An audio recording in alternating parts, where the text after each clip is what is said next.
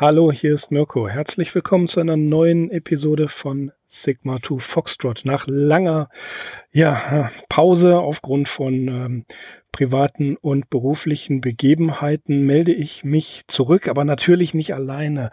Bei mir wieder einer unserer Co-Hosts, Co-Moderatoren, der Christian ist wieder da. Hallo Christian, freue mich, dass du da bist. Hi, grüß dich. Ja, wir haben uns heute einen Klassiker ausgesucht. Und zwar von einem ja, Science-Fiction-Autoren. Der ist ein bisschen äh, merkwürdig, ein bisschen interessanter Kerl, aber dazu möchte ich gleich noch zwei, drei Worte sagen. Äh, aber worum geht es? Es geht um eine Story, die heißt Scanner leben vergebens von Cordwainer Smith. Über Cordwainer Smith, wie gesagt, sage ich gleich noch ein bisschen, aber der Christian hat eine Zusammenfassung vorbereitet und die hören wir uns jetzt mal eben kurz an. Ja, genau. Ich fasse es mal zusammen. Ähm, um das Jahr 6000 herum hat die äh, Menschheit viele Planeten und Sternensysteme kolonisiert. Doch Reisen durch den Raum, äh, das wird hier das große Auf und Hinaus genannt, verursachen den sogenannten ersten Effekt, der die große Qual des Weltraums nach sich zieht. Diese unüberwindliche Todessehnsucht der Reisenden ist der Grund, warum sie die Reise im Kälteschlaf verbringen müssen. Die Crew, die die Schiffe steuert, besteht aus Habermännern. Das sind Sträflinge und andere Ausgestoßene, die die Habermann-Maschine durchlaufen haben. Bei diesem Prozess wird das Gehirn von allen Sinneseindrücken getrennt, mit Ausnahme der Augen. Das Verfahren wurde von einem Wissenschaftler namens Habermann entwickelt und verhindert, dass die Crew von der großen Qual des Weltraums befallen wird. Habermänner haben im Brustbereich eine Anzeige und Regler, mit denen ihre Vitalfunktionen gelesen und gesteuert werden können Deren Überwachung ist die Aufgabe der sogenannten Scanner, die ebenfalls diese Habermann-Maschine durchlaufen haben, allerdings freiwillig. Scanner führen wie Habermänner ein sehr einsames Leben, aus dem sie manchmal zur Entspannung ausbrechen können. Dieser Vorgang nennt sich Cranchen und dabei wird für kurze Zeit die normale Verbindung zwischen Gehirn und allen anderen Körperfunktionen wiederhergestellt. Die Scanner sind in einer fanatischen Bruderschaft organisiert, die von einem Anführer geleitet wird es gibt jedoch Abstimmungen bei strittigen Entscheidungen. Scanner werden jedoch von der Gesellschaft respektiert, ganz im Gegensatz zu Habermännern. Der Protagonist, ein Scanner namens Martel, befindet sich gerade im Cranch und verbringt Zeit mit seiner normalen Ehefrau, also sie ist keine Scannerin, als er zu einer wichtigen Versammlung äh, gerufen wird. Er will zunächst ablehnen, jedoch der Anführer der Scanner, ein gewisser Womack, besteht darauf. So gesellt sich Mattel in gecrunchtem Zustand zu den anderen Scannern. Womack informiert die Versammlung, dass ein gewisser Adam Stone möglicherweise einen Weg gefunden hat, den ersten Effekt zu blockieren, was in Zukunft Habermänner und Scanner überflüssig machen könnte. Womack schlägt vor, Stone zu ermorden, um die Existenz der Bruderschaft zu sichern. Nur Martell und ein Freund, Chang, stimmen dagegen. Alle anderen wollen um jeden Preis den Fortbestand der Bruderschaft sichern. Mattel macht sich also auf den Weg in die Stadt, um Stone vorzuwarnen. Um nicht als Scanner erkannt zu, werden, bricht er seinen speziell geformten Fingernagel ab, mit dem auf einer bestimmten Tafel geschrieben wird, um zu kommunizieren. So etwas hat zuvor noch kein Scanner jemals gewagt. Er kommt unerkannt durch und kann Stone rechtzeitig warnen, der auch zugibt, einen Weg gefunden zu haben, um den ersten Effekt zu verhindern. In diesem Moment taucht der von der Bruderschaft bestimmte Attentäter auf, um Stone zu beseitigen. Es ist Parizianski, neben Chang Mattels anderer bester Freund unter den Scannern. Mattel schaltet seine eigenen Regler auf volle Leistung und kann den Gegner besiegen, indem er dessen Gehirnregler auf Überlastung dreht. Noch nie hat ein Scanner einen anderen getötet. Doch nun ist Mattel selbst bereits zu lange gecranched. Alle seine Anzeigen signalisieren Überlastung und er verliert das Bewusstsein. Als er wieder zu sich kommt, eröffnet ihm Stone, dass er in der Lage ist, den Habermann-Prozess umzukehren und so Habermänner und Scanner in normale Menschen zurückzuverwandeln. Mattel ist der Erste, an dem er diese Prozedur durchgeführt hat. Die Instrumentalität, also die Regierung, beschließt, alle Habermänner sterben zu lassen und alle Scanner in Menschen umzuwandeln. Sie sollen zu Piloten ausgebildet werden und in Zukunft die Schiffe steuern. So kann die Bruderschaft bestehen bleiben. Offenbar hat Stone einfach verschwiegen, dass Martell Pareszyanski mit voller Absicht getötet hat und stellt es wie einen Unfall dar. Ende der Geschichte. Ja, Christian, vielen Dank. Gerne. Kurt Wayner Smith, vielleicht so zwei, drei Worte zu Kurt Wayner Smith.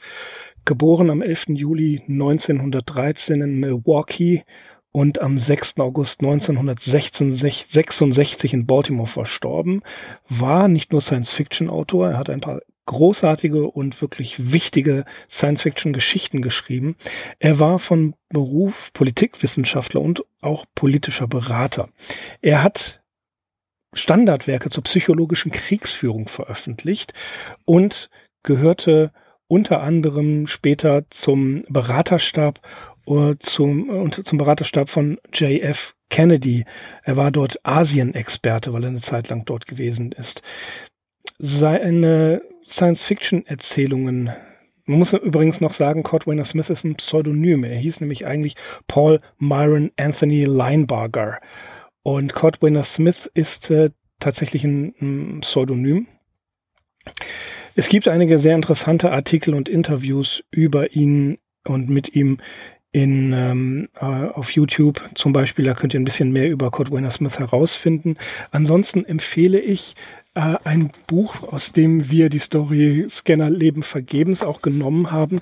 Das ist beim Heine Verlag erschienen und heißt äh, Kurt Wayner Smith, was aus den Menschen wurde, mit einem wirklich sehr genialen Vorwort äh, von John J. Peirce. Da findet ihr wirklich alle interessanten Informationen über Kurt Wayner Smith. Äh, er gehört, wie gesagt, zu den absoluten ja, ich will nicht sagen Geheimtipps, denn er ist ein ganz bekannter Autor, aber ähm, in Deutschland zurzeit relativ unbekannt. Den Insider natürlich ähm, weiß, die kennt jeder, aber äh, über ihn ist auch eine Menge geschrieben worden, wie das so ist. Er selbst hat Geschichten geschrieben, die von denen viele in einem Zusammenhang stehen. Ähm, ja, man, man kann man kann sagen, die äh, die Erzählungen in dem, Band, in dem Band, was aus den Menschen wurde, ist so ein bisschen vergleichbar mit der Future History von Robert A. Heinlein. Die Geschichte haben im Kern immer eine, ja, einen, einen Zusammenhang. Sie spielen fast alle im gleichen äh, Universum, das Universum der sogenannten Instrumentalität der Menschheit, einer Zukunft in weiter Ferne, in der die Menschheit das Weltall erobert hat und sowohl die Erde als viele andere Planeten von Menschen bewohnt werden und von einer allumfassenden und eigentlich wohlmeinenden Regierung, nämlich der sogenannten Instrumentalität, beherrscht oder regiert wird. Ähm, das ist eine ganz interessante Konstruktion, vielleicht ein wenig vergleichbar nicht nur mit der Future History von, äh, von, von Robert A. Heinlein, sondern auch mit der Foundation von äh, Isaac Asimov. Aber ähm, Chris, was haben wir eigentlich hier für, für ein Ding vorliegen. Also da sind Menschen, die sind Scanner geworden. Was halten wir davon? Ja, es ist ein, es ist ein ungewöhnliches Konzept. Also allein schon der Gedanke, dass, ähm, dass ähm, Weltraumfahrende von dieser, von dieser großen Qual befallen werden, das ist, äh, das ist interessant. Und Reisende müssen eben die, die Reise im, im, im Kälteschlaf verbringen. Aber wer steuert dann? Und, genau, äh, wer, wer kann es mit dieser großen, äh, mit dieser großen Lehre, mit dem großen Schmerz der Lehre auf sich nehmen? Hm. Ja, und da haben die ein interessantes äh, Konzept gefunden, nämlich sie schicken die äh, aus, ausgewählten Menschen, also in dem Fall die, die Habermänner, ähm, durch eine durch die Habermann-Maschine und ähm, die trennt das Gehirn von allen von allen Sinneseindrücken. Das ist äußerst ungewöhnliche Idee. Ja, das, also sie werden quasi zu, zu menschlichen Maschinen. Ja. Ne, das, das ist jetzt nicht wirklich ungewöhnlich, würde man sagen. Man kennt das ja, ne, wenn man alleine schon an äh, Matrix denkt. Aber die Maschine ist wesentlich später, äh, wesentlich früher, Verzeihung, wesentlich früher erschienen. Ähm, Im Deutschen glaube ich 1975.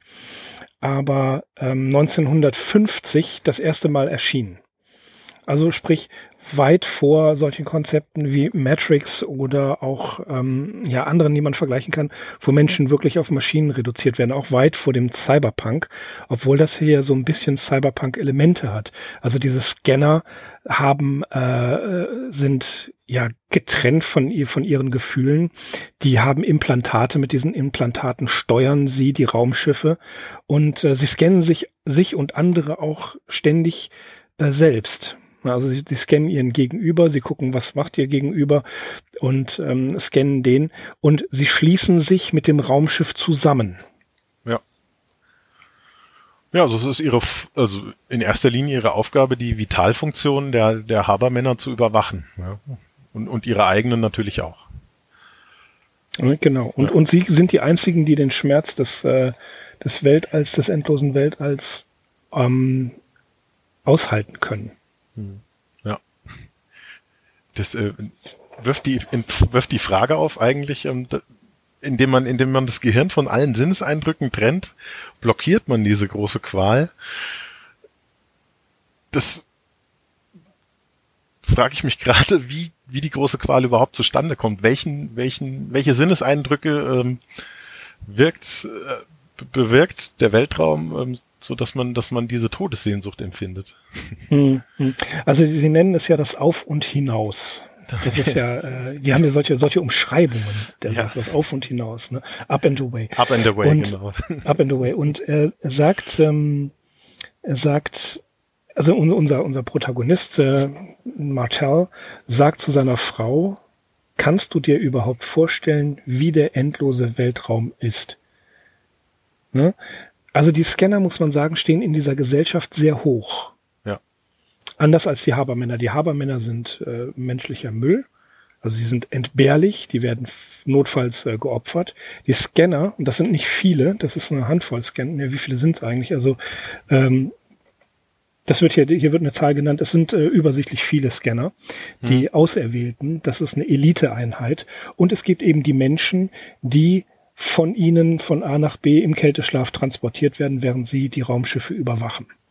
Und diese, ähm, ja, diese, diese Todessehnsucht, die sie entwickeln oder die Menschen überhaupt entwickeln, hat sich im Laufe der Geschichte die, der Raumfahrt eingestellt.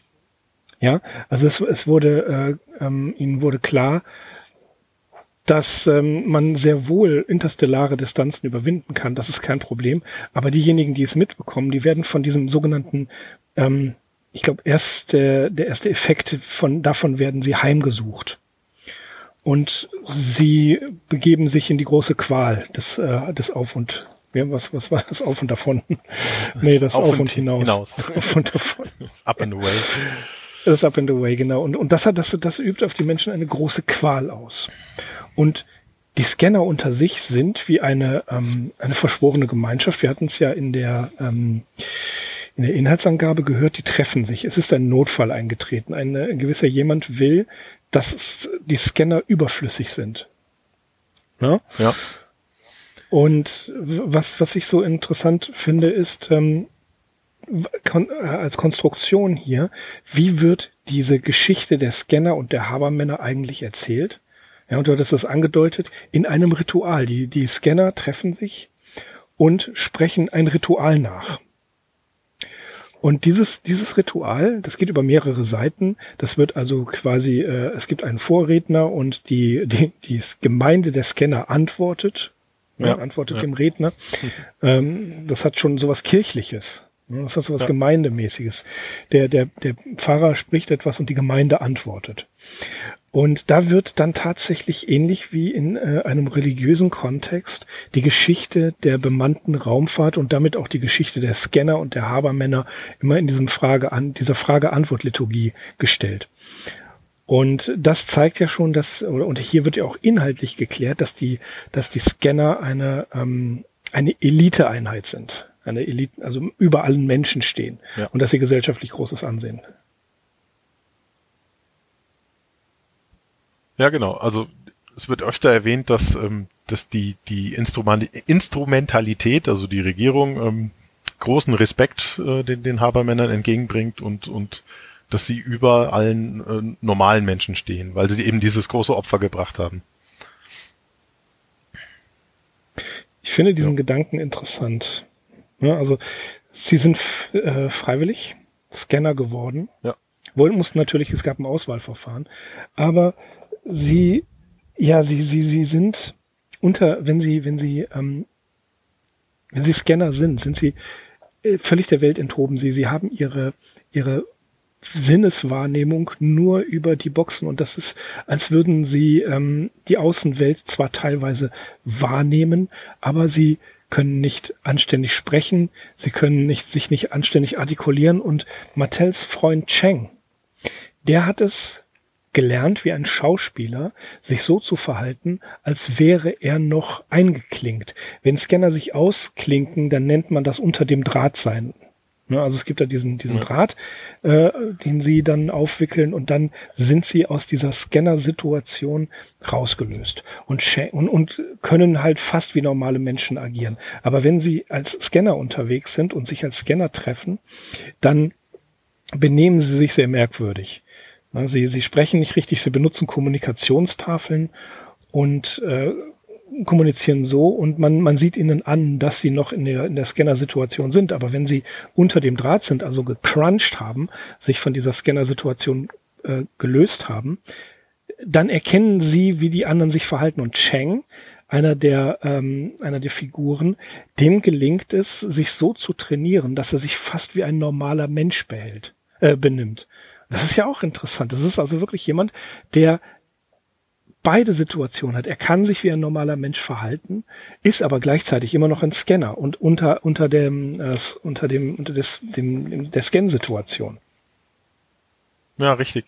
Und er ist auch der einzige, der während der Versammlung, als äh, beschlossen wird, äh, den den Stone zu töten, ähm, ist er der einzige, der dagegen ist, zusammen mit mit unserem Protagonisten. Aber er sagt auch, ich kann dir trotzdem nicht helfen. Ich, ich kann nicht, mhm. ich kann mich nicht gegen die Gruppe stellen. Ja, das, ist, das, das macht das macht diese äh, Figur des Cheng so interessant. Ja. Er kann sich nicht gegen die äh, Gruppe stellen. Er will Stone zwar nicht töten, aber er anerkennt die Tatsache, dass die Scanner immer noch eine sehr mächtige Gruppe sind und er, er möchte sich nicht gegen sie stellen. Genau. Und das finde ich, das finde ich interessant. Er ist ja quasi eigentlich gar nicht mehr Teil dieser Gruppe, weil er sich ja versucht abzuheben indem er trainiert, nicht mehr wie ein Scanner sich zu bewegen und nicht mehr wie ein Scanner zu sprechen, obwohl er immer noch in der Scanner-Situation ist. Ne? Und das macht ihn ja schon zum Außenseiter. Und trotzdem möchte er dieses eigentlich, äh, also Stone zu töten, der sagt, wir können, wir brauchen die Scanner nicht mehr, sie sind nicht mehr notwendig. Ähm, das wäre ja der erste Akt, sich dagegen zu stellen, wäre ja der erste Akt äh, einer Loslösung seines, äh, seines Status als Scanner. Und ja. das, das verwirkt er, das macht er nicht. Das finde ich äh, ganz interessant an dieser Figur, dass er kann und weiß, wie es geht, aber er tut es nicht. Ja, er steht zwischen den Stühlen. Also ähm, er ist, er ist zwar ähm, Mattels Meinung, dass es falsch ist, Stone zu töten, aber er entweder traut er sich nicht oder oder er, will es nicht. Ähm, sich, äh, also er stimmt zwar schon dagegen, aber dann sind es eben zwei zu 30 Stimmen, keine Ahnung, wie viel die anderen sind. Hm, hm, aber, ähm, ja. aber er weiß schon, er sieht schon Mattel an, dass es, dass er, dass er was unternehmen wird oder dass es zum Kampf kommen wird und sagt, aber dabei kann ich dir nicht helfen. Ich, dabei werde ich mich nicht gegen unsere Bruderschaft hm. stellen. Hm. Er sagt es er fragt ihn ja auch, äh, du wirst mir nicht helfen. Und Cheng sagt nein. Und nachdem, dann fragt Mattel natürlich, warum nicht. Und dann sagt Cheng, ich bin ein Scanner. Und ähm, äh, Cheng sieht auf der einen Seite seine, sein moralisches Dilemma. Auf der anderen Seite, äh, Mattel versteht nicht, warum Cheng ihm nicht helfen will. Und Cheng sagt interessanterweise, würdest du nicht nicht in diesem ungewöhnlichen Zustand be befinden, dann würdest du genauso handeln. Und das finde ich ist ein ganz, ein ganz wichtiger Punkt. Also Cheng ist einer, der sich benehmen kann wie ein Scanner, der nicht eingeklinkt ist. Mattel ist der einzige der Scanner, der, der bei dieser Vollversammlung dabei ist, der definitiv nicht eingescannt ist. Und es gibt die anderen, die eben ganz klar die elitäre Struktur aufrechterhalten wollen, die Scanner sind und das um jeden Preis bleiben wollen. Cheng ist in seiner äh, ja, ähm, ja, wie soll man sagen, in seiner doppelten Position als ähm, eingeklinkter Scanner, der aussieht wie ein Mensch, äh, genau diese, dieser, dieser Zwischen, dieses Zwischenglied, dieser Zwischenpunkt. Ja? Und er ist Äußerlich benimmt er sich wie ein Mensch, innerlich ist er ein Scanner und sagt, Mattel, wirst du nicht ausgeklinkt, also wärst du nicht unter dem Draht, dann würdest du ebenso handeln, wie es sich für einen Scanner gehört. Kann man so sagen, oder? Ja, das sagt er, ja. Aber ich muss sagen, der Teil, der erschließt sich mir nicht ganz. Also als wäre es so, dass man in dem Moment, wo man, wo man ähm, Scanner ist, eine andere Wahrnehmung hat, eine andere Meinung über solche Dinge. Ja, schon. Also andere Wahrnehmung auf jeden Fall. Okay, gut. Andere Wahrnehmung, äh, ja, schon. Aber Ne? ja, gut. Das sagen sie ja. Das sagen sie ja ganz klar. Ne? Also sie sind, sie, äh, sie haben eine andere Wahrnehmung, sie scannen sich gegenseitig und die Scanner reagieren zwar befremdet auf Mattels Zustand, aber sie sind nicht alarmiert oder dergleichen. Sie betrachten immer noch ihn als einen der Scanner. Ja klar, das hat ja auch der Womack mehr, mehrfach erwähnt. Also wir haben ja einen unter uns, der ist gerade im äh, unter dem Draht, aber ist trotzdem einer von uns und so. Das, das wird ja thematisiert. Mhm. Ja. Und deswegen glaube ich auch, dass, ähm, dass, dass äh, Cheng ja, äh, trotz dass er sich äußerlich so verhält, innerlich immer noch ein Scanner ist, zwar ein Einsehen hat, aber eben nicht aus dieser Haut kann. Und ich finde es halt interessant, man muss das mal übertragen auf andere Lebenssituationen. Ähm, du, du bist in einem System und schaffst das, im politischen System zum Beispiel oder in einem Verein oder in einer beliebigen so sozialen Gruppe und schaffst das aus irgendeinem Grund, einen Schritt außerhalb dieser sozialen Gruppe zu gehen. Ne? Also du betrachtest das Gefüge, in dem du dich befunden hast, plötzlich von außen. Aus irgendeinem Grund. Dir gibt jemand einen Hinweis, du hast ähm, Zweifel. Zweifel ist immer das, das Interessanteste. Und betrachtest diese Gruppe, in, diese homogene Gruppe, in der du gewesen bist, von außen. Und dir fällt auf, das kann so nicht stimmen, das ist so nicht in Ordnung. Hm. Ja, so wie ähm, so wie Mattel das eben macht. Er er, er ist ähm, gecrunched und schaut aus diesem Grund, dann kommt plötzlich dieser Alarm, diese Vollversammlung soll einberufen werden. Das ist wie ein Zufall, das ist wie in einem Roman von Paul Auster. Es passiert etwas zu dem Zeitpunkt, wo eine außergewöhnliche Situation da ist. Alles Mhm. andere wäre literarisch ja auch langweilig. Ja. Deswegen schreibt man es ja auf. So. Und dann äh, schafft, schafft Martell es, diese, diese für ihn vollkommen selbstverständliche Welt von außen zu betrachten, zu analysieren. Ja, und sieht sich gespiegelt als als, als Mensch, als nicht eingeklinkter Scanner in Cheng, der ein eingeklinkter Scanner ist, aber aussieht wie er, sich benimmt wie er. Darin sieht er sich gespiegelt, der ist aber in einem anderen Bewusstseinszustand und zwar in dem, in dem Mattel sonst ist als Scanner. Hm. Ja. Und, und Cheng wirft es ihm vor, das liegt daran, dass du eben nicht äh, äh, eingeklinkt bist. Und das ist, glaube ich, der Punkt, dieses nicht eingeklinkt sein, dass der, dieser Gruppe nicht mehr zugehörig zu sein, durch einen Zufall, nicht durch, durch Willen, sondern durch einen Zufall, ähm, macht ihn zu etwas Besonderem. Und das ist das, was du, was du äh, gerade angesprochen hast. Ich glaube, dass genau diese, ähm, ja, die, dieser, die, die benehmen sich ja, als seien sie in einem Hive, als wären sie von, als wären sie eine kollektive Intelligenz. Das ist wie eine, ja, Ja. genau, das kann man vielleicht am, am ehesten noch erklären. Die sehen ja auch fast so aus wie eine Borgdrohne. Borg, ich wusste Ne? Ja, ja, ich meine, das liegt doch nahe. Natürlich. Das liegt doch nahe. Wie dieser, wie dieser Borg, der vom Kollektiv getrennt wurde. Und Mhm. Ja, der äh, der dann, Ja, ja. ne? Der beginnt auch zu Der- zweifeln nach einer Weile. Der sagt Richtig. dann irgendwann ich und, und nicht mehr wir Genau. sind. Ja, ja, okay. Ich bin you. Ne? Genau. Genau. Ju war das richtig. Jetzt, ich kam nicht auf den Namen. Und so, so stelle ich mir das einfach vor. Die Scanner sehen ja, also in meiner Vorstellung zumindest ja teilweise so auch aus. Nicht ganz so extrem, ja, Ja. aber sie haben eben diese Cyberware, würde man sagen, im Cyberpunk. Die sind halt schon halb Cyborgs und das, ähm, in dem Moment, wo er sich vom Kollektiv trennt und das Ganze analysiert ohne Scanner-Mentalität, da sieht das Ganze plötzlich für ihn anders aus. Deswegen ist das meiner Meinung nach so. Ja, ich meine, ähm, der Chang hat ja auch nur äh, trainiert, seinen Körper geschmeidiger zu bewegen und eine Mimik im Gesicht zu haben, auch wenn er, wenn er im Scannerzustand ist. Also mehr hat er nicht gemacht. Der hat einfach so ein bisschen trainiert, seinen Körper unter Kontrolle zu haben. Deswegen Genau, er ist er immer nicht noch ein aus dem Bewusstsein Scanner, aber äh, er wirkt, als wäre er keiner. Und ähm, beim, beim Martell ist es ja im Moment praktisch umgekehrt. Er ist gerade keiner und hat eine ganz andere Sicht auf die Dinge deswegen. Richtig. Richtig. Und das, das ist dann auch, ähm, als sie ähm, Stone fangen und vernichten wollen, ne, ist sich Mattel sehr wohl bewusst, dass er möglicherweise oder ganz sicher sogar, dass der erste Scanner ist, der, der subversiv vorgeht, der sich eben dem System nicht fügt. Ja, definitiv. Ne, das, das sagt er ja auch. Er ja. ist, ähm, er, er ist kein Scanner, er ist, ähm, suche den Wortlaut, der erste Renegat unter den Scannern, sagt er. Ja. ja? Und ähm, er, er sagte, ähm, ein Abweichler, ja. genau. Und er sagt ja auch, warum, äh, er fragt Cheng, warum hast du dann gegen Womack gestimmt, also Womack den Hauptscanner, Hast du nicht erkannt, was Adam Stone für uns alle bedeutet? Die Scanner werden vergeblich le leben. Wir sollten Gott dafür danken. Siehst du das nicht? Wir sollten Gott dafür danken. Hm. Ja, dass, dass diese Qual, ein Scanner zu sein, aufhören kann, dass sie vergeblich leben. Scanners live in vain, also in Schmerz leben. Darf man ja auch nicht vergessen. Also vergeblich leben ist nicht dasselbe wie in vain leben. Unter Qualen, ja. ja unter Qualen leben, richtig. Und, und das ist schon ähm, interessant ist dieser Dialog, der geführt wird. Äh, das ist auf, auf einer der letzten Seiten.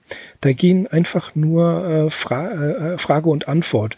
Aber was wirst du tun? Nichts, Mattel, nichts. Wirst du mir helfen? Nein, nicht zum, nicht einmal um Stone zu retten und so weiter. Da musste man nachher, ist dieser Dialog so merkwürdig, dass ich mir nachher darauf vorgeschrieben habe, wer was gesagt hat. Hm. Ja, das Stimmt, geht so zack, zack, zack, zack, zack. Da muss, ja. Der geht länger, genau. Da musste man, da musste man sich, also nicht so lange in, wie, wie in einem der, ich glaube, Farnmans Freehold von Heinlein. Der ist fast nur Dialog. Das war sehr anstrengend mhm. zu lesen. Und ähm, dann, dann ist es klar, dass Chang nicht auf seiner Seite steht und Martell der erste Renegat der Scanner ist und sich aufmacht, um Stone zu finden und ihn zu warnen und ihn sogar auch zu beschützen. Ja. Ja, und dann gibt's ja am Ende ähm, diesen, diesen Kampf. Das ist ja auch gesagt. Hm, ja, ja. Und äh, da sagen sie auch ganz klar, ähm, als äh, wer ist der Parazianski angreift, äh, ein Scanner hat noch niemals einen Scanner getötet. Hm. Und dann ähm, ja, macht er das. Ja, es ist ja doppelt schlimm. Also zum einen ist ja. Parisianski ist ja nicht nur ein anderer Scanner, sondern sein zweiter bester Freund neben Chang ja. unter, unter den Scannern. Und ausgerechnet gegen den muss er jetzt äh, ja, kämpfen. Kämpfen, kämpfen. Ja. Und ähm, Parisianski rechnet überhaupt nicht damit, was, was Mattel als nächstes tut, nämlich er schaltet ähm, dessen Regler auf, auf äh, volle Leistung, also den, Überlastung, den, ja, bis auf, auf Überlastung, Überlastung sogar, so mhm. dass er eben stirbt und das hat noch nie ein, ein Scanner einem anderen äh, angetan und deswegen hatte der damit auch überhaupt nicht gerechnet. Richtig. Und das, das Interessante ist halt, ähm, sein, sein bester, zweiter bester Freund Parazianski ist ein loyaler Scanner. Ja, absolut. Ne, der, sonst, der, sonst, sonst wäre der nie ausgewählt worden, äh, um den Stone zu töten. Genau, das ist nämlich ein weiterer Aspekt in dieser Konstellation. Cheng, das quasi ähm, nach außen Menschen, Menschen, menschlich wirkende Zwischenwesen. Womack, der, der Patriarch der Scanner Parezianski der, der, der Paladin.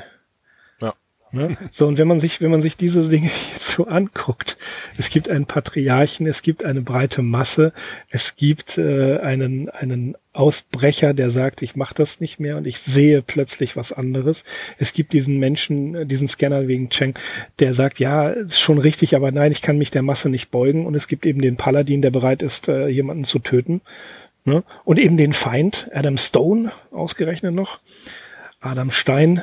Ich will ja jetzt keine, keine ähm, Analogie, nein, ich möchte diese Analogie nicht bemühen. Man kann sie ja wirklich weit fassen. Ne? Diese Konstellation gibt's ja überall. Und das Ende, wir verraten es trotzdem, Spoiler-Alarm. Es ist trotzdem interessant, diese Geschichten zu lesen. Auch wenn wir jetzt das, auch wenn wir das Ende von, von ähm, Scanners Live in Vain verraten haben.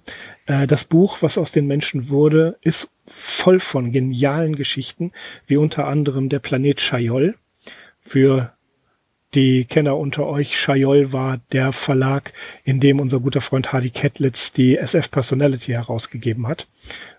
Nur so mal hm. eben als, als Hinweis. Ähm, also holt euch das Buch, das ist großartig. Kurt Wayner Smith ist auf jeden Fall zu empfehlen. Aber es ist, wir kommen wieder zum, zurück zur Geschichte. Ähm, Pari ähm, Parasianski wird getötet von Martell und plötzlich ähm, Martell fällt in Ohnmacht und dann wacht er auf und quasi alles ist gut. Ja, neben seiner Frau Lucci, neben seiner Frau Lucci steht Adam Stone, ne? Und ähm, er sagt, äh, sie sind wieder normal, alles ist wieder gut. Dieses also Ende ist ein tolles Happy End, ja. Es ist eine große Enttäuschung. Allerdings mit, äh, mit so einem kleinen äh, Wermuts, also mit, mit so einem kleinen Aspekt. Ähm, er hat ja ähm, den Parisianski getötet, aber der einzige, der dabei äh, anwesend war, ist Stone und der äh, lässt das so unter den Tisch fallen. Der, ja, ja. sagt dann, es hat einen Unfall gegeben. Also, ja, so ist passiert. Genau. ja. Jeder hat mal einen schlechten Tag. Also ähm, Mattel weiß, dass er Parisianski getötet hat, aber es weiß sonst niemand und er muss es für sich behalten. Mhm. Also ich finde das Ende etwas enttäuschend. Das ist so herbeigeführt. Das ist fast wie manchmal bei, fast wie manchmal auch interessant. Äh, Wolfgang Holbein kann das auch ganz gut. Ne? Der baut den Klimax bis zum geht nicht mehr auf und dann am Ende äh, handeln wir das mal eben auf fünf Seiten ab. Ja, es geht schnell, ja, das Ende. Das geht richtig genau. Das ist ähm, steht in keinem Verhältnis zum Spannungsbogen. Aber hier haben wir ja nur einen relativen Spannungsbogen. Es ist ja nicht so, dass wir mehrere Verfolgungsjagden äh, durch Weltall und äh, futuristische Städte haben, sondern es gibt ja der Hauptteil dieser Geschichte wird von der Diskussion der Scanner untereinander eingenommen. Ja, von dieser Versammlung, ja. Genau, von dieser Versammlung. Und das ist selbst mhm. für das goldene Zeitalter ein bisschen anstrengend. Mhm. Ja. Äh, für das goldene Zeitalter der Science Fiction ist das ein bisschen ungewöhnlich wortlastig oder diskussionslastig, gut. Aber eben nichtsdestotrotz ist eben die, diese Konstruktion, die wir jetzt gerade hinreichend besprochen haben, das Interessante. Das Ende. Gott, ja, lass es halt so sein. Aber was sind die Scanner und wie ist das Verhältnis untereinander und wie kann man das auf eben die, äh, die reale Welt umbauen. Ne? Mhm. Und das finde ich wiederum hat eine, eine sehr tiefe politische Dimension. Und die hat Conrad ja. Smith als, als Berater, als, äh, als, ja, als Politikwissenschaftler, das darf man ja auch nicht vergessen, er war Politikwissenschaftler. Ja, der hat das sehr wohl alles so konstruiert, dass man das in verschiedenen Dingen weiter äh, erkennen kann. Denn Conrad Smith war auch Mitarbeiter der CIA. Und hat im Koreakrieg ja die britischen Truppen in Malaysia beziehungsweise die die US-amerikanischen Streitkräfte im Koreakrieg äh, äh, beraten. Ne? Mhm. Also das darf man nicht vergessen. Der Mann weiß genau, was er hier zeigt und er zeigt uns ganz genau diese politischen Aspekte, diese politische Konstruktion, die dahinter steht. Da ist das Ende, ist mal ist egal. Ne? Ja, genau. Aber ne, diese, diese politische Brisanz, die in dieser, in diesem Verhältnis der Scanner untereinander steckt, eingeleitet von dieser ungewöhnlichen Situation. Darum geht's eigentlich in dieser Geschichte. Ja, und das ist eben eine, eine Gruppe, eine eingeschworene Bruderschaft, die panische Angst hat, äh, ihre ganze Begründung zu verlieren und deswegen bereit ist, einen Mord zu begehen. Richtig, genau. Sie, sie sind eine Elite innerhalb einer Gesellschaft, mhm. innerhalb einer quasi, ja, die Instrumentalität ist eine gönnerhafte Gesellschaft. Ja. ja. Und ähm, eigentlich eine, eine Menschheit, die viel erreicht hat mit dem interstellaren Flug, aber da hat natürlich dann jeder, jede Gruppe versucht immer irgendwie, wenn sie gewiss elitär ist, ihren Status quo zu erhalten um jeden Preis. Und das ist auch nichts Neues. Nee, es geht von der Antike, nicht, von, ne, von der Antike bis heute. Ja, immer. Der halbe Shakespeare besteht aus sowas. Ja. Ja, und, und das, das ist es ja. Ähm, ne, selbst der, der das ist Richard der Dritte und alles mögliche andere. Ähm, diese Dinge sind, sind hier drin. Ja. Ne, und, und das macht die, die Geschichte im Speziellen sowie die anderen Stories von Cordwainer Smith im Allgemeinen so hochinteressant. Man muss sie natürlich vielleicht zweimal lesen. Beim ersten Mal lesen stolpert man da nicht drüber. Also es ist nicht so, dass er einen mit der Nase drauf hindeutet, äh, aber der ist ein raffinierter Typ gewesen. Ich meine, wer ein Buch mhm. über psychologische Kriegsführung schreibt und eine. Reihe, eine Reihe von Büchern über fernöstliche Politik.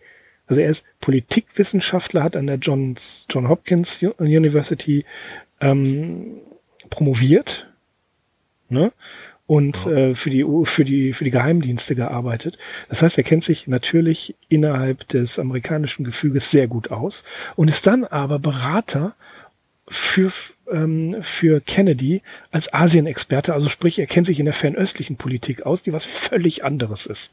Das verstehen Westeuropäer und Amerikaner gar nicht. ne? Das ist, äh so. Und das ist ja das Irre. Also für einen Science-Fiction-Schriftsteller ist das ein ungewöhnlicher Werdegang. Ja, sagen, definitiv. Oder? Ich meine, gut, gut, Heinlein war ähm, auch äh, eine kurze Zeit Armeeangehöriger.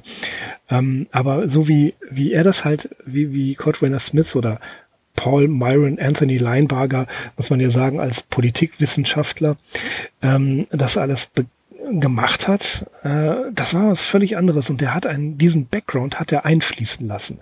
Und man merkt das ja bei, bei Autoren der Hard SF, wenn sie Naturwissenschaftler sind, dass sie das auch natürlich durchblicken lassen. Ja. Manchmal, manchmal subkutan, manchmal sehr deutlich. Ja? Und das ist teilweise in den ich muss mich da ein bisschen korrigieren. Das ist teilweise in der Science-Fiction-Ära, äh, in der Gernsback-Ära und so weiter, äh, wo viel naturwissenschaftliches, äh, ähm, ja, wie soll man sagen, Infodump da drin war. Wird auch in vielen Dialogen erklärt, wie irgendeine technische Anwendung gemacht wurde, wie sie zustande kam, was sie gemacht. Also Leinberger beziehungsweise Codwainer Smith ist da nicht alleine. Da sind sehr viele dialoglastige Stories, die immer wieder sagen, ja, und dann ist ähm, 2200 das passiert und dann kam dieser Antrieb dazu und so weiter und so fort. Und das machen die sehr oft in diesen Dialogen. Also das ist schon Usus in der Zeit, hm. wo er geschrieben hat. Aber es ist halt auch ermüdend. Ja, das stimmt. Was auf, auf uns heutzutage merkwürdig belehrend wirkt. Das macht die Geschichte auch ein bisschen unzugänglich am Anfang. Also ich, ich habe sie zweimal gelesen. Mhm.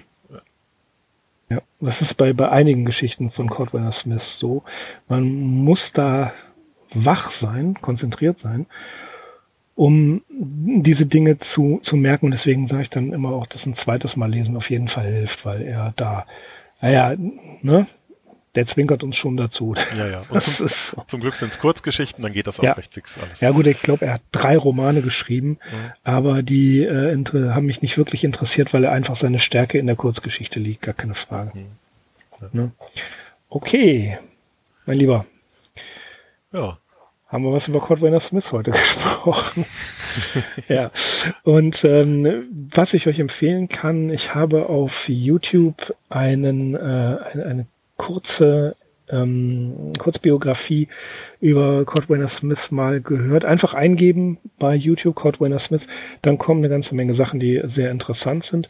Und wenn ihr die ähm, Gelegenheit habt, dann besorgt euch vielleicht ähm, in der Buchhandlung oder antiquarisch Cordwainer Smith, was aus den Menschen wurde. Es gibt einige Sachen auch von ihm antiquarisch im Surkamp Verlag, ansonsten Heine Verlag, der hat's.